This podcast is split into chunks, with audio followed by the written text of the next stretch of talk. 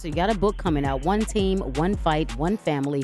Um, and this is is this a connection between your time spent in the army, army, and your time in martial arts? How did how is how are these two things connected?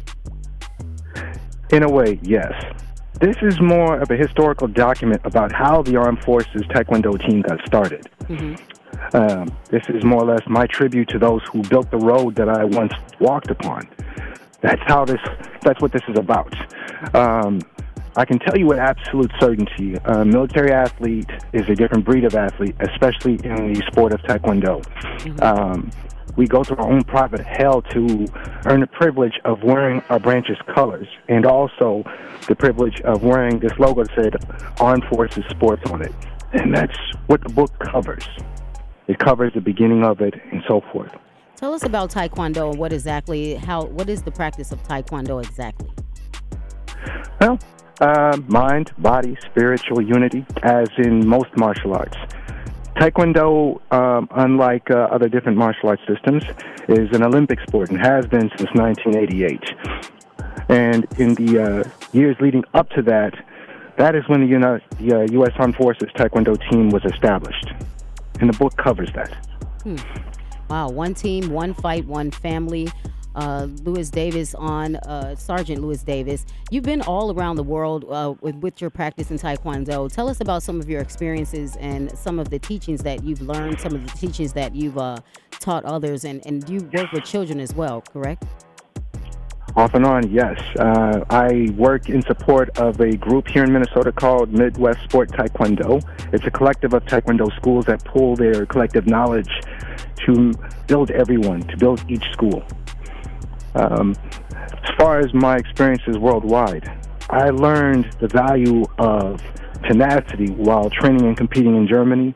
And when I went to South Korea, where the art was developed, um, I learned just how much I did not know. And it was an honor and a privilege to be able to train alongside the Koreans to learn the same way they learned. That is, that's what I pass on to, uh, to anyone I come into contact with. For sure. With Veterans Day coming up, what do you want veterans to take from the book? One team, one fight, one family. Breaking down barriers. Nothing's impossible. That is the biggest thing. That is what's been put into us from the time we enter boot camp. That um, take all obstacles as a challenge, and you have a challenge. You have a ch- you have a choice: rise to that challenge, or let it cause you to crumble. And you've seen the rest. You've seen you've seen what happens with uh, with us uh, service members. For sure. Well, you retire from the Army, uh, coming back to Minneapolis. Talk about what you're doing here in Minneapolis uh, with the taekwondo, taekwondo school um, and just what you're doing and teaching other athletes and other children that are, are looking to get into practicing Taekwondo. I'll start off with I volunteer. There are two schools that um, that I go that I spend a lot of time with. One is the um, Minnesota Star Martial Arts in Coon Rapids under the the instruction of Master James Franklin, a very close friend of mine. The other is Ambition Taekwondo out in Burnsville under Master Ricardo Aguilera. Both of these gentlemen have helped me to um, develop as a better coach, as a better teacher. Uh, there's always something to learn, and I do my best to lead by example. And I try to tell these people that when you practice something, the greatest, um, the greatest form of flattery is seeing your students or seeing the people that you've helped uh, grow. Truth is, you're only going to get better when you practice outside of the schools. So you have to look beyond the belts. You have to look beyond uh, the, that that sort of thing. When, you, um, when you say beyond the school, what kinds of experiences do you mean? Well, practice on your own. Um, practice until you get bored. From beyond that boredom, practice until you're exhausted. That's when it becomes a part of you. Mm. Much like what you what you did to get on the radio. You had to do it time and time again. Am I correct? For sure.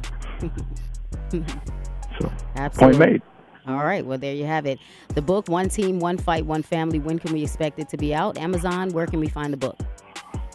Uh, first off, at the uh, website, which is www.armedforcestaekwondohistory.com, all as one word, or you can Google um, U.S. Armed Forces Taekwondo History, mm-hmm. and the book should populate. It'll be released next month um, on the 2nd. It'll be both uh, soft and hardcover, and there will be a digital download available. After your time uh, spent in the Army with Veterans Day coming, what is your advice and your thoughts uh, out to all the veterans out there? Gentlemen, thank God that you made it back. Hmm. If we're talking about uh, about being thankful, be thankful that you made it back because some of us didn't. Mm. Absolutely. We thank you so much, Sergeant Lewis E. Davis, U.S. Army, retired now. Have a new book coming out One Team, One Fight, One Family. What's the date on the release? Do you have that? Uh, December 2nd. December 2nd. Well, thank you so much for your time. We appreciate you and all you've done for us in the country. We uh, thank you for everything you've done. And thank you for your service. Yes, sir. Yes, ma'am. You're most welcome. And thank you for having me on the show. Absolutely. No problem.